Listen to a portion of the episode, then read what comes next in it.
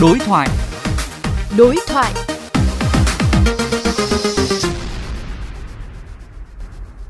Thưa quý vị, mới đây Ủy ban Nhân dân Thành phố Hồ Chí Minh vừa kiến nghị Quốc hội cho phép thí điểm tổ chức casino ở những khách sạn từ 5 sao để thúc đẩy phát triển du lịch cũng như tạo bước đột phá phát triển kinh tế đêm. Cho phép mở casino trong khách sạn 5 sao sẽ mang lại lợi ích gì? Có gì băn khoăn lo ngại? Phóng viên Huy Hoàng phỏng vấn ông Nguyễn Trần Hoàng Phương, quyền Viện trưởng Viện Nghiên cứu Du lịch Xã hội xung quanh nội dung này. Theo ông thì việc Thành phố Hồ Chí Minh đề xuất thí điểm tổ chức các casino ở những khách sạn resort 5 sao có thật sự cần thiết vào thời điểm này không ạ?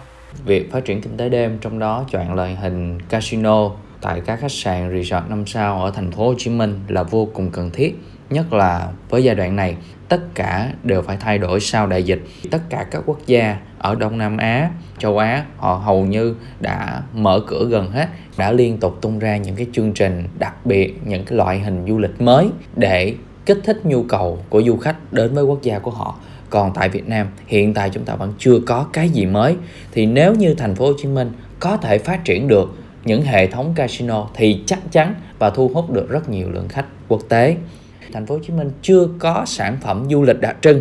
Đây là một trung tâm kinh tế của cả vùng, có đầy đủ tiềm lực, nguồn lực để phát triển được một cái loại hình du lịch đặc trưng, đó là du lịch giải trí, du lịch casino. Các casino sẽ mang lại tác dụng gì cho du lịch nói riêng và kinh tế đêm nói chung? Nếu có một casino hoặc là một cái hệ thống như vậy thì chúng ta hoàn toàn có thể kéo dài được thời gian lưu trú của khách du lịch. Bằng casino có thể tăng được cái thu nhập của những người làm du lịch, tạo ra được sinh kế cho người dân hay là GDP của cả thành phố. Không khách du lịch nào muốn cầm tiền đi du lịch và muốn cầm tiền về hết. Họ muốn chi tiêu bằng một hình thức nào đó thì casino là một cái hình thức tiêu tiền hợp pháp và khách du lịch mong muốn được như thế. Không chỉ là nguồn thu về kinh tế mà nó còn nhiều nguồn thu khác. Ở Việt Nam, dân trí càng tăng, kinh tế cũng tăng theo đó. Thì họ muốn tiêu tiền, thì tại sao chúng ta lại phải để chảy máu ngoại tệ như thế? Khi mà họ xài tại Việt Nam thì dòng tiền vẫn lưu hành ở trong đất nước, vẫn có thuế ở trong đấy, thì góp phần, đóng góp vào việc phát triển của cả đất nước.